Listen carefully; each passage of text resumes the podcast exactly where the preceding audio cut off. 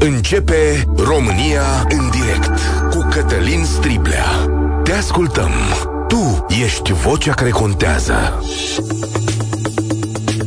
Bun găsit, bine ați venit la cea mai importantă dezbatere din România. O să vorbim și astăzi despre pachetul de reforme fiscale și administrative pregătit ieri de guvernul Ciolacu. Este cel mai important eveniment din ultimii ani pentru România și uh, s-ar putea să-l ratăm și să vă explic de ce. România nu trăiește o criză economică, ci una bugetară. Tehnic, nu sunt destui bani ca statul să plătească cea mai mare parte a cheltuielilor. Investiții, salarii, pensii, asistență socială. Lipsesc 43 de miliarde de lei. De asta statul a pus taxe mai mari pentru tot mediul privat taxele astea, mai ales cele de 1% și 3%, se vor rostogoli în cascadă către toată populația. Și cu toții o să trăim ceva mai rău și o să plătim lucrurile mai scump. Apoi, un milion de oameni din mediul privat vor fi afectați în mod direct de noile taxe pe salarii și venituri, sau, mă rog, ridicarea tuturor excepțiilor. Toată lumea va trăi ceva mai prost. De ce? Ca să plătim cheltuielile pe care statul le face pentru noi. Funcționarea statului este teoretic în favoarea noastră, dar să vedem dacă este chiar așa. În timp ce efortul pe mediul privat este mare, ordonanța de ieri propune o serie de măsuri moi pentru mediul bugetar. Vor fi reorganizate și comasate instituții care au mai puțin de 50 de angajați.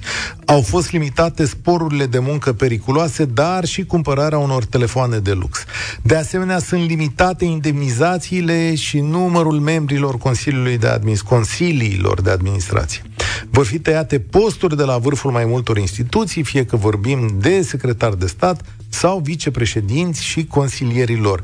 Vor fi limitate cumva, dar nu chiar, cheltuielile de la cultură și de la sport. O să explic. Dar dacă te uiți pe ordonanță, o să vezi o serie de excepții care îi sar pe unul sau pe altul din schema asta. În același timp, guvernul refuză o reașezare profundă a statului. Nu vorbește de reorganizare teritorială, nu propune concedieri, nu propune tăieri de salarii. De fapt, nu face nimic esențial ca să reașeze mașinăria statului. Dar poate ei știu mai bine și văd mai corect nevoile statului. În ultimele luni, vă aduc aminte, angajați din educație, sănătate, poliție și finanțe au protestat în stradă față de mărimea salariilor, dar și atenție, spunând că nu sunt suficienți angajați la stat să facă ceea ce ar trebui să facă pentru România și că serviciile pe care le oferă sunt proaste și din cauza acestui lucru. Fie că vorbim de judecători angajați la fisc sau, știu eu, profesori. Și asta ne silește, dincolo de populism, să ne întrebăm ce fel de stat vrem. Să fie mic și atât? Poate trebuiau concedieri în această situație.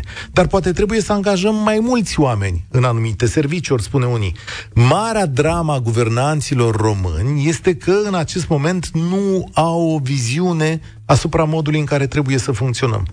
Ca un stat social care să livreze o sumedenie de servicii și ajutor populației, sau ca unul mic în care totul să fie suplinit de privat? Unde e limita? Care este contractul nostru social? Cum se denumește el.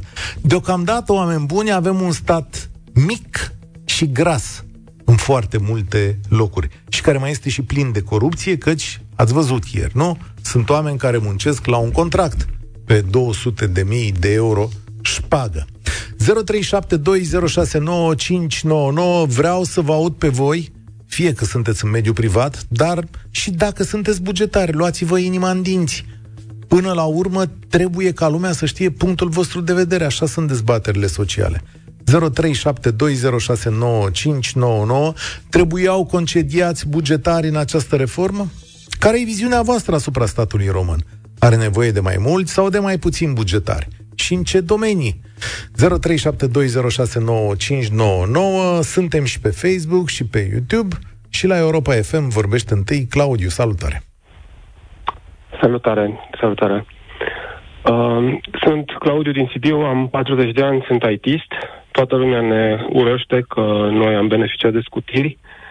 noi am scumpit toate prețurile din România pentru că câștigăm bine. Da, câștigăm bine. Eu din 2005, din prima lună, am câștigat mai bine decât mama mea după 30 de ani de muncă. Dar nu este vina noastră. Acum uh, nu cred că vă urăște... Că această... Eu nu cred că discuția se poartă în termen de ură. Da, am exagerat. Scuze, nu. Ideea era să, să pun un pic accentul pe faptul că toată lumea vede că noi câștigăm mai mult decât media. Da, dar uh, și dăm înapoi la stat prin plățile către CAS și CASS. Dacă noi nu primeam acea sutire de impozit, probabil că mulți dintre noi nu mai eram în țara asta. Și eu, cu familia mea, printre ei.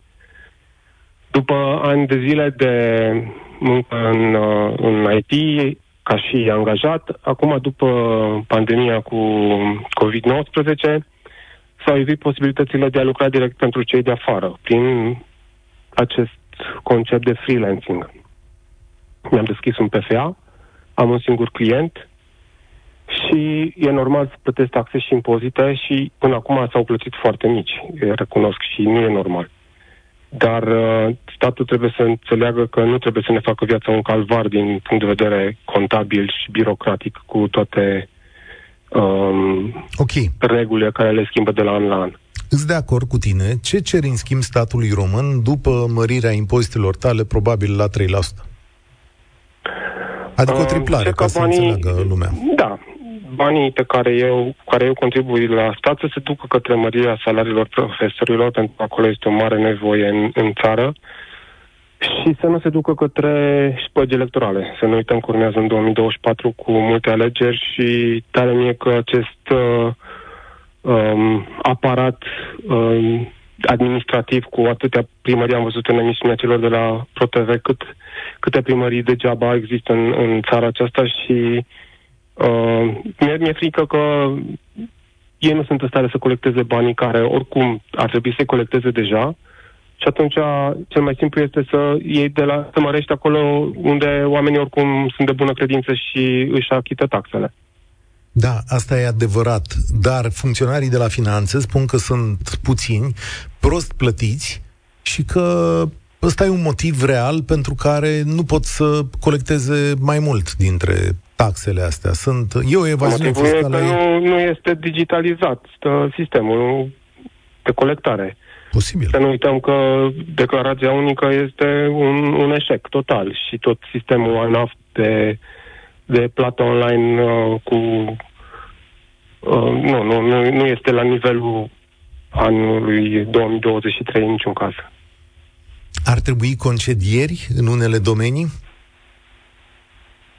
Nu sunt eu în măsură să spun chestia asta. În mod sigur ar trebui angajări în alte, în alte locuri și uh, consider că în educație nu poți să ai uh, un profesor de, de informatică de calitate cu salariile care, care sunt acum în educație. Casa Națională de, de Asigurări de Sănătate angajează oameni cu profesia ta. Înțeleg că un salariu ar fi 4.000 de euro. E competitiv? Pentru cineva în, la început de... Nu, nu, da, este, este competitiv, da. E competitiv. Nu, Ai considera că dacă angajăm acolo un pol de oameni să facă sistemul ăla nenorocit în care medicii așteaptă cu orele să-și bage datele pacienților, e o măsură bună sau proastă pentru statul român? Eu cred că e o măsură bună, pentru că sistemul este acum făcut uh, de un privat care știm cu toții că nu ne-a făcut ce trebuie. Cred că ar fi mult mai bine făcut uh, undeva intern. Ok, îți mulțumesc pentru sinceritate. Vedeți, de asta lucrurile sunt nuanțate, uh, oameni buni. În unele locuri România este găurită, nu funcționează cum trebuie. În altele, statul mic și gras, asta e o expresie care aparține profesorului de sociologie Cătălin Zamfir, funcționează al naibii de bine. Poate ne spuneți locurile alea, le bănuiți, dar puteți pune degetul pe ele oameni care au lucrat acolo, care lucrați acolo. Ovidiu pe WhatsApp spune așa, atâta vreme cât nu se va face reforma administrativă reală, se poate discuta mult, dar fără rezultate concrete. De acord ca profesorii și toate celelalte categorii să aibă salarii decente, dar prima dată trebuie rezolvată problema comasării acelor școli cu elevi puțini și a celor UAT-uri cu populație mică. Da, în alt ordine de idei, spune el, ziua de muncă, la privat ziua de muncă este de peste 8 ore efectiv, pe când în administrație la ora 13 birourile sunt închise. E, aici să vezi că, nu știu dacă e chiar așa, poate relațiile cu publicul, nu știu, să sune bugetari, să zică. Radu, ești la România în direct, salutare. Salut, Cătălin. Te ascult. Uh, Trebuiau concedieri? Nu trebuiau concedieri, statul nu e mult prea mic, nu e mult prea mare, este ineficient. Ok. Singura problemă care nu s-a pus niciodată în discuție este eficiența. Vrem salarii mari pentru profesori, pentru toată lumea, dar vrem un sistem de măsurare a eficienței. Păi ai salariu mai mare, ai salariu mai mare, vrei salariu mai mare, vreau să văd performanță. În mediul privat se plătește performanța. La noi, la stat, nu există sistem de monitorizare a performanței. Vrei salariu mai mare, dar ai licee întregi care nu promovează niciun elev la BAC. Nu există așa ceva. Ai profesori între profesori, ai doctori între doctori. Nu poți să dai un salariu unitar de la stânga la dreapta la toată lumea. Aici e principala problemă. Cu siguranță sunt oameni în structurile statului care sunt uh, supra-solicitați, care muncesc prea mult, să prea puțin bani. Dar cu siguranță sunt alții care stau degeaba. Și atunci trebuie performanță. Fiecare om când s-a angajat, în fiecare an să aibă obiectiv. Care e obiectivul tău pe anul? Să faci un lucru. L-ai făcut, ți-ai luat banii, ți-ai luat bonus. Nu l-ai făcut, te duci acasă cu salariul minim pe economie. Și atunci o să vedeți că se cerne uh, uh, muncitorii de la stat, o să zic că nu mai îmi convine, că până acum stăteam degeaba și luam un salariu frumușel, acum mă pun la muncă. Și atunci o să vadă, o să se cearnă singur. Oare se poate face asta realmente? Vă întreb, uite, fii atent, stai o secundă cu mine. Stimați cetățeni bugetari, care lucrați la stat, aveți sisteme de evaluare și cum fun- și da, deci aveți sisteme de evaluare, cum funcționează, cum funcționează ele, vă rog să ne spuneți, și dacă într-adevăr ar fi o idee bună asta în care să aveți salarii diferențiate. 0372069599 Dacă e cineva de la stat care vrea să ne explice asta, îi mulțumesc tare frumos. Radu, revin la tine. Uh, noi toți trăim cu impresia că, de fapt, acolo multe locuri sunt călduțe. Și uh, fiind călduțe, oamenii uh, na, nu trebuie evaluați. Păi Ra- fiecare om trebuie evaluat cumva. Ca niște fișe, niște chestiuni din astea, mă gândesc. Dar în realitate avem corupție, avem nepotism. În, în, reali- în realitate ar trebui, uh, cel puțin acolo unde se plânge cel mai mult și unde deja s-au crescut salariile, în sănătate în special, ar trebui un sistem de evaluare a medicilor. Pacientul când a ieșit din spital să completeze o fișă în care să zică ai fost tratat cum trebuie, ți s-a cerut ceva suplimentar, ai avut tot ce ai avut nevoie. Medicii au primit deja salariile mărite. Dar, uh, din propria experiență, în sistemul de sănătate nu se văd o îmbunătățire a serviciilor sau o îmbunătățire a modului în care sunt tratați pacienții. Da. Pacienții în continuare nu beneficiază de uh, tratament la timp, nu beneficiază de uh, servicii de calitate, nu sunt tratați corespunzător. Și atunci, pentru ce să cresc de la stânga la dreapta la toți medicii salariile? Unul are 10 operații, unul are 2. Unul vorbește frumos cu pacienții, unul uh, Mă întreb, nu sunt specialist, mulțumesc tare mult, Radu, nu sunt specialist în administrație publică, mă întreb dacă un stat poate funcționa cu salarizări diferite pe paliere similare. Adică, nu știu, în aceiași funcționari care îndeplinesc același tip de treabă să fie plătiți în funcție de, aici îmi scapă, în funcție de ce să fie plătiți. Cristian, ce fel de stat vezi pentru România? Bună ziua, sunt perfect de acord cu interlocutorul de dinainte și statul funcționează. Alte state funcționează cu salarii diferite. Referitor la cei de la stat, bugetarii, vă spun ce referitor la ce spunea, eu lucru activez în domeniul privat, într-o mică firmă de construcții. Eu de câte ori vreau să merg undeva, cu o zi înainte sau două zile înainte dau accept dacă pot să vin sau nu. La bugetari, niciodată. Dacă astăzi mă hotăr, ne hotărâm prietenii să plecăm undeva, cei de la buget niciodată nu-și pun problema dacă pot sau nu să meargă, dacă sunt liberi. Adică, deci, cum? cum, cum a, adică ei tot timpul pot să-și ia liber. Găsesc o portiță. Aha, ok. La, la bugetar, la celor care le fac lucrări, tot timpul sunt disponibili să vină în lucrare. De trei ori pe zi. Și sunt bugetari. A, să vină să... Stai așa, că da. acum înțeleg. Deci când tu le construiești casa și nu știu ce, bugetarul poate să vină la tine oricând. Oricând. Este Aha. disponibil 24 din 24 pentru timpul programului lui. Deci nu există. Deci, deci asta este realitatea. Restul ce vorbesc, vorbesc din pro- ce ne spune la televizor asta poveste. A doua problemă, cu impozitele ce se, se vor băga acum. La okay. voi, în construcție, da. Da.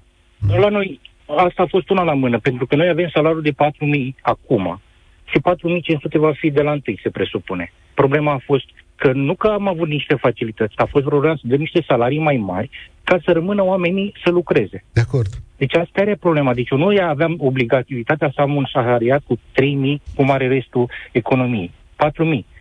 Și a fost vorba că dacă eu îi dau 1000 de lei în plus, tu statii 500 și omul va rămâne cu 500 în mână. Și atunci tot nu, ia, nu va rămâne. A zis, domne, ok, vă dăm facilitatea asta să fie niște câștiguri mai mari, să nu mai plece lumea.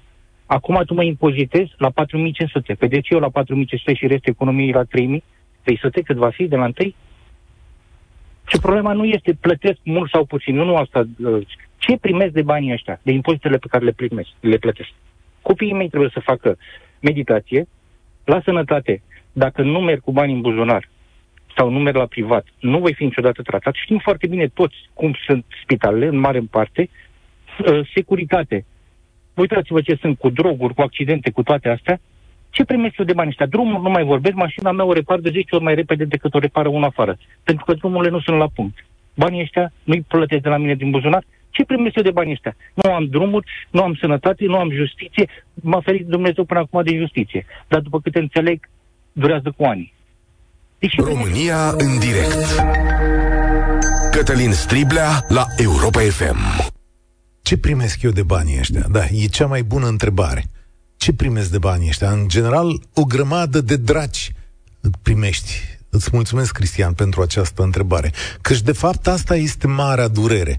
Dacă ar fi ca domnul Ciolacu, are și el o invitație pe masă, să știți, dacă ar fi ca domnul Ciolacu să vină în studioul ăsta, poate e cea mai potrivită întrebare, pentru că reforma asta pe care m-am uitat, sunt, sunt pagini întregi, deci se vorbește, sunt o sumedenie de măsuri, mă uit și eu prin ele, așa, dar vă citesc prin ele, trebuie să știți, dintre ele. Voucherele de vacanță cresc, da, să dau numai la ăia cu salarii mici. Indemnizația de hrană va fi primită doar cu cei de salarii, salarii de 8.000 de lei net. Sporul de condiții vătămătoare în procent de 15% din salariu va fi de maximum 1.500 de lei brut. Reducerea cu 25% a funcțiilor de demnitate publică, reducerea cu 15% a numărului de personal de conducere cât și execuție prin comasare, desfințarea și reorganizarea sau fuzionarea unor instituții fără a se spune care, desfințarea tuturor posturilor vacante, desfințarea funcției de șef de birou. Institutele de cercetare trebuie să reducă cheltuielile, dar ăștia săraci nu au putere. Ce primesc eu în schimb de bani ăștia este o foarte bună întrebare. Marin, salutare!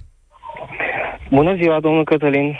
Bine ai venit! Discuția este foarte stufoasă, dar uh, o să încep cu ce, ce a spus dumneavoastră la începutul emisiunii și anume este o propunere oarecum uh, ascunsă așa, vă sub mână, numai pentru cine știe ce dorim să facem din țară, un stat uh, socialist mai mare, mai în da, domnule, în care să facă sau, toate sau mai liberală. Da.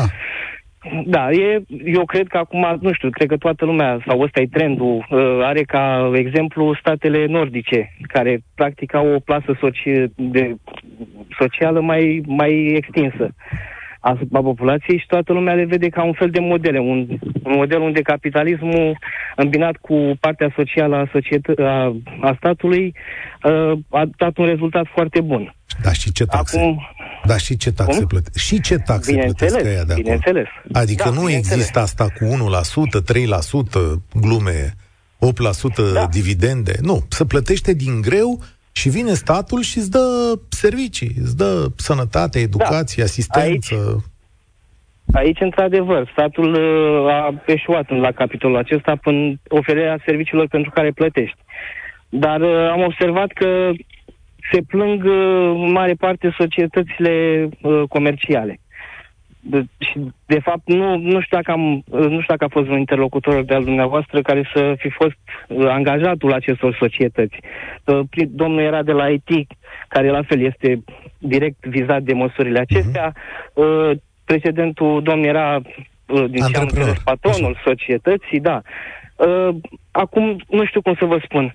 Ei, până la urmă, toate chestiile astea o să le paseze. Domnul din IT are suficient venit încât să nu simtă așa de tare aceste taxe. Domnul patron, până la urmă, o să externalizeze taxele acestea asupra consumatorului final. Uh-huh. Deci, până la urmă, cei care suferă sunt tot... Toți trăim uh, mai prost. Asta am spus de la bun început.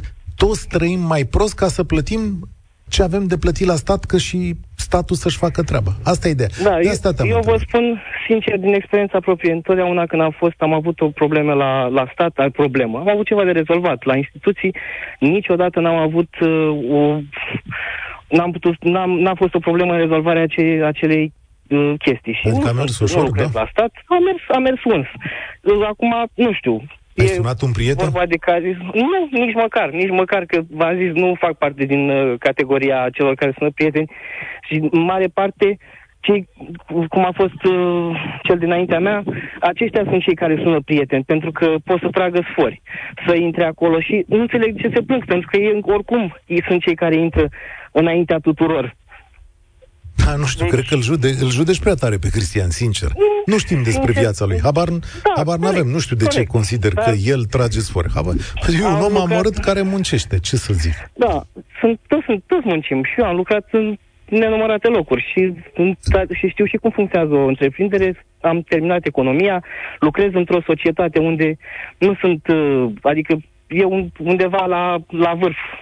Știu ce ce se întâmplă în societate, cum funcționează firmele și vă și... spun sincer, dacă nu ai relații, dacă nu, nu, nu poți, nu, nu te tratează la fel. Cei care ajung, tot, tot cei care au putere, firmele sau cei din sistem, bineînțeles. Iar, cum zicea și un uh, fost uh, interlocutor al dumneavoastră, într-adevăr, educația este un, uh, un domeniu unde este uh, Aici cred că s-a cam căzut de acord. Da, îți mulțumesc, Marin.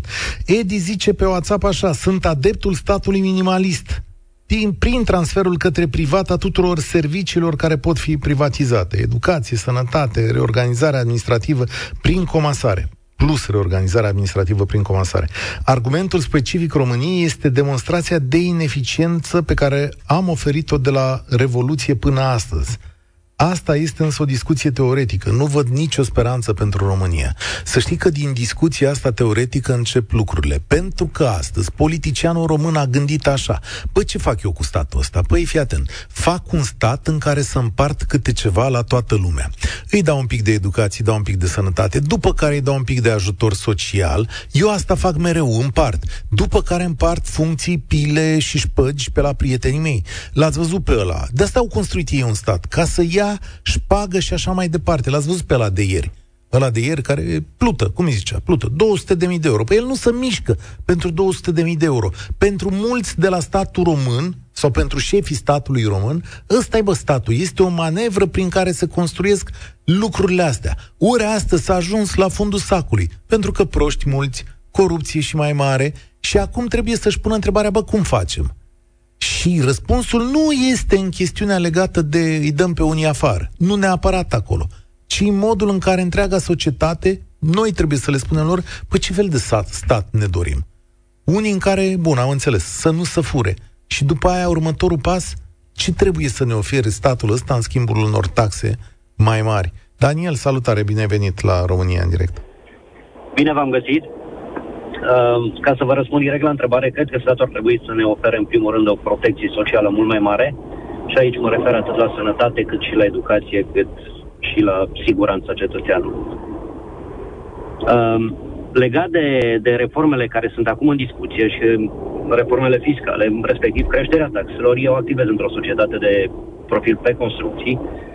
Cred că este momentul ca atât noi, cei din construcții, cât și cei din IT, să, să punem umărul și, și să cotizăm la fel ca toată lumea pentru a, a reuși să facem economia asta să meargă. Ok, ok, ok, bun, de acord, cotizăm, dar hai să vedem. Cotizez, Unde merg banii, treaba. aici este problema, exact, exact. Uh, unde merg banii e, e marea problemă, cum se folosesc, unde se, se investesc și... Uite, 43 de miliarde de lei ăștia sunt banii pe care statul nu are. Niciun stat nu are banii ăștia până la capăt. Dar gaura asta ar trebui să fie mai mică, asta e ideea. Da, și da, noi avem niște înțeles. probleme aici, în materie de investiții. Știți, suntem statul care a refuzat 700 de milioane de euro de la Uniunea Europeană. Noi suntem proștii ăia. Nu e nimeni altcineva. 700 de milioane de euro n-am vrut să-i luăm de acolo. Nu vrem bani din PNRR. Și atunci, undeva, ceva e în neregulă. Deci, ne lipsesc 43 de miliarde de euro pe care statul îi papă pe împrumuturi ca să dea unor angajați, unor pensionari și unei asistențe sociale. Aici lămurește-mă că de undeva cumva trebuie să tăiem sau să aducem mai mulți. Uh, cu siguranță uh, va trebui tăiat. Va trebui tăiat și aparatul statului va trebui reformatat, din punctul meu de vedere, în integralitatea lui. Uh, ar trebui funcționarul public să, să participe la o evaluare corectă și reală și chiar și, nu știu, primăriile, consiliile județene să, să treacă printr-un audit serios, să vadă unde se scurg banii, ce se poate tăia, unde se poate îmbunătăți. Eu aici văd rezolvarea. Mulți bani să scurgeau la domnul Plută, înțeleg.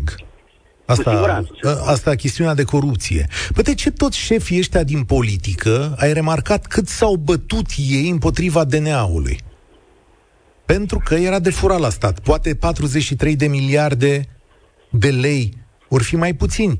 Poate în 43 cu, de miliarde. Cu siguranță. Câtă, câtă șpagă crezi că intră în 43 de miliarde de lei? Cred că undeva la 40%. 40%. Nu se zici că lucrezi în, în construcții. Acum că nu ne știe lumea, faci și pentru statul român construcții? Nu. Nu, nu faci. Te-a ferit Dumnezeu. Nu. Exact, m-a ferit Dumnezeu. Am, am experiențe cu prieteni care nu, nu, nu au reușit să, să-și încaseze facturile decât dacă se, nu știu, se întorc din bani, să numesc așa. Cam cât? V-am spus. 40%. Deci paga 40%. Eu vă mulțumesc întotdeauna pentru sinceritate. Uh, pentru că măcar știm pe ce lume trăim. Mulțumesc tare mult, Daniel. Spor la treabă. E oamenii care împing România înainte. Sorin, ești privat sau bugetar? Bugetar. Bugetar. Spunem cum e cu evaluarea întâi, te rog frumos. Vă evaluează cineva? Uh, da. Să nu credeți că nu există un sistem de evaluare în uh, sistemul bugetar. Este și legislație în acest sens, numai că trebuie să înțelegeți mecanismul. Uh, marea majoritate a șefilor de instituții sunt uh, puși politic okay. printr-un așa zis concurs în baza ordonanței 109, guvernanța corporativă, iar în ultimii 10 ani asistăm la o scădere a calității profesionale a așa numiților conducători. Ca urmare, lor li se fac niște indicatori de performanță, după cum bine știți, au și o componentă fixă și o componentă variabilă în funcție de indicatorii de performanță, numai că acești indicatori de performanță stabiliți de către autoritatea tutelară sunt astfel făcuți încât ei să poată fi realizați, indiferent de capacitatea profesională a celui care e pus în funcție. După care acești indicatori se cascadează în jos. Iar uh, cei din execuție ajung să-și facă singuri indicatorii de performanță care sunt îndepliniți întotdeauna. Ah, ok. Bun, am înțeles. Ai fi de acord ai fi de acord ca... Uh, schimbă un pic poziția telefonului, se întâmplă ceva ciudat. Ai fi de acord uh, ca voi să primiți salarii diferite chiar dacă aveți același tip de funcție? Uh, vă referiți în cazul aceleiași instituții uh-huh. sau în ca... de instituții? În aceeași instituție, în funcție de performanță. Uh, bineînțeles.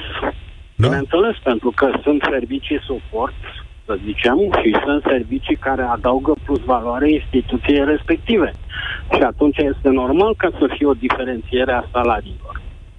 Bineînțeles și a indicatorilor de performanță. Numai că, exact cum v-am spus, în ultima perioadă asistăm la o scădere a calității profesionale. Spune-mi... Și sistemul a devenit din ce în ce mai birocratic. Eu vă spun punctul meu de vedere. În dauna cetățeanului care susține acești bugetari. Uh, în ce sens?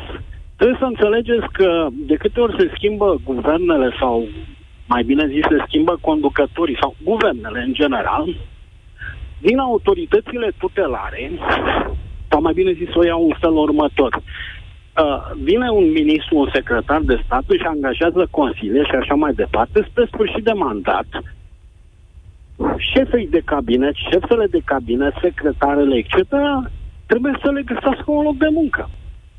Și atunci se disipează în instituțiile subordonate acestor uh, ministere și așa mai departe. Și la un moment dat asici că aceste instituții tot cresc, tot se măresc. Uh-huh. Trebuie să le găsești de lucru.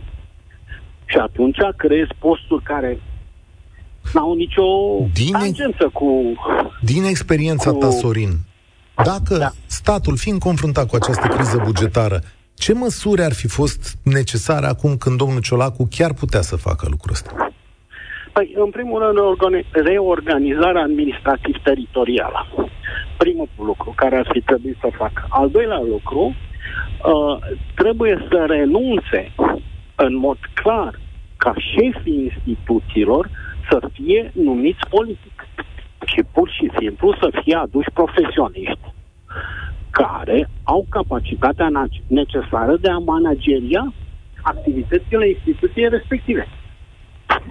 Sunt. Să nu credeți că nu există. Dar să nu credeți că atunci când, pentru că atunci când se duce să ceară o funcție publică, de, de cele mai multe ori o cere individul.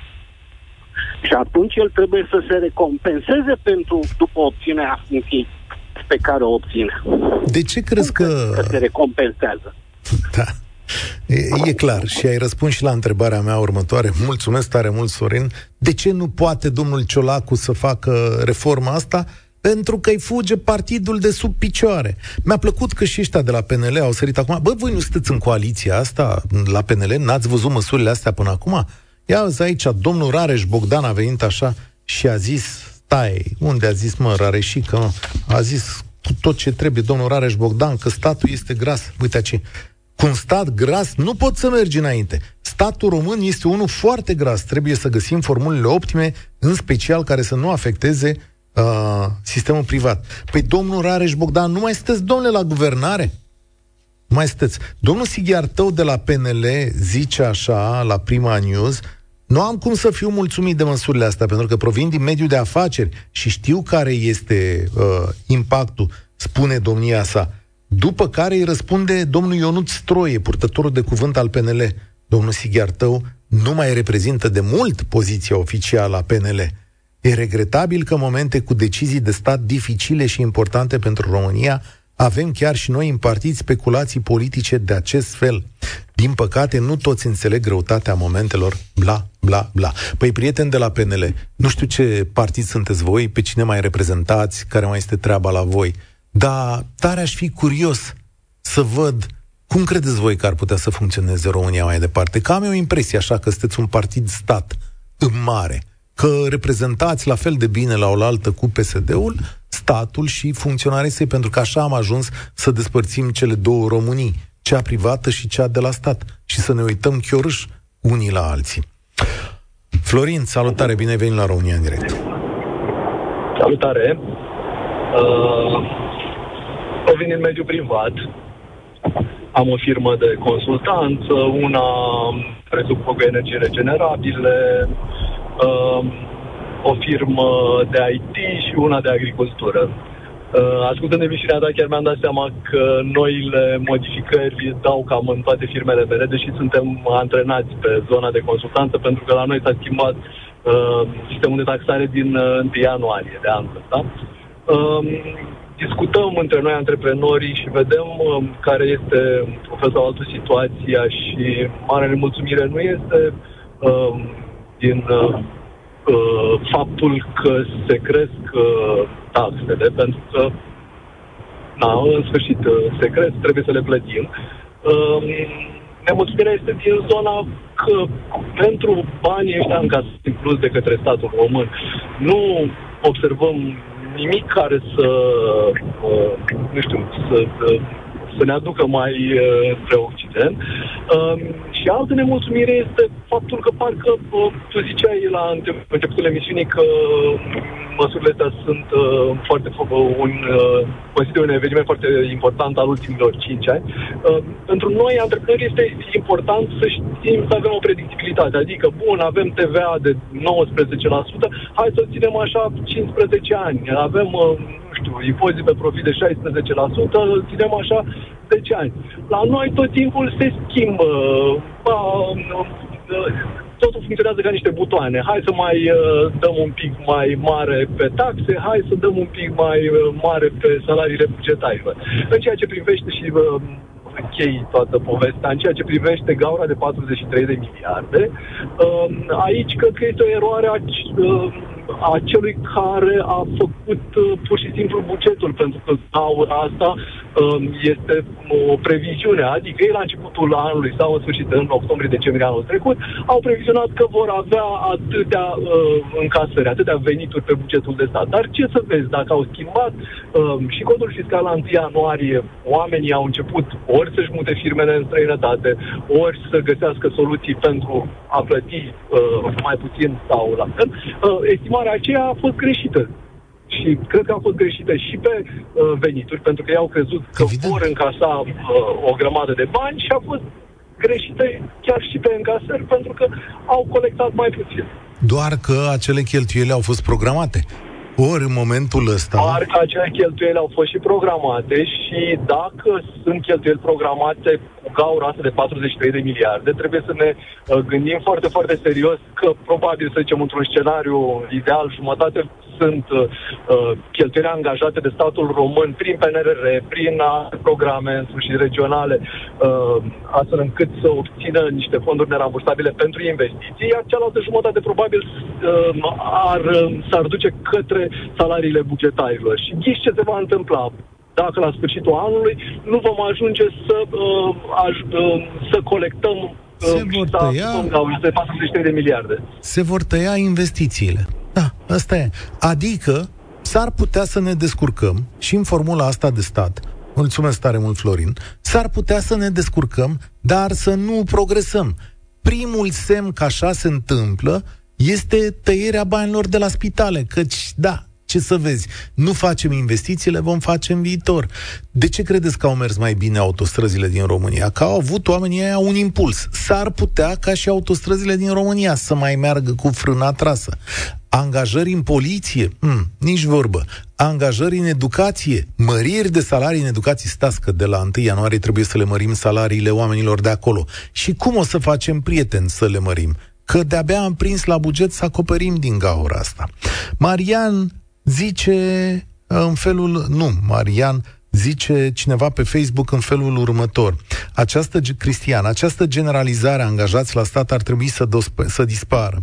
În sistem, în domeniul în care activezi, există un sistem de evaluare care paradoxal funcționează.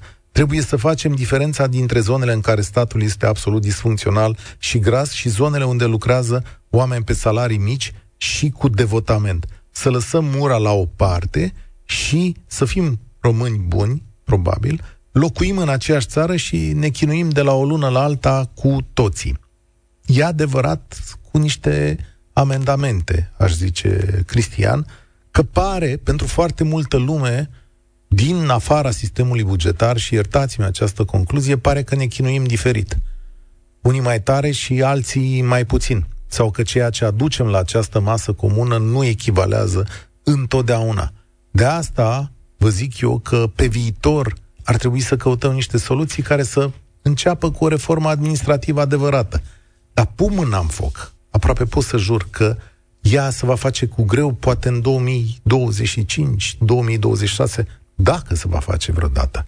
Asta e România în direct, eu sunt Cătălin Striblea, spor la treabă. Participă și tu, România în direct, de luni până vineri, de la ora 13 și 15.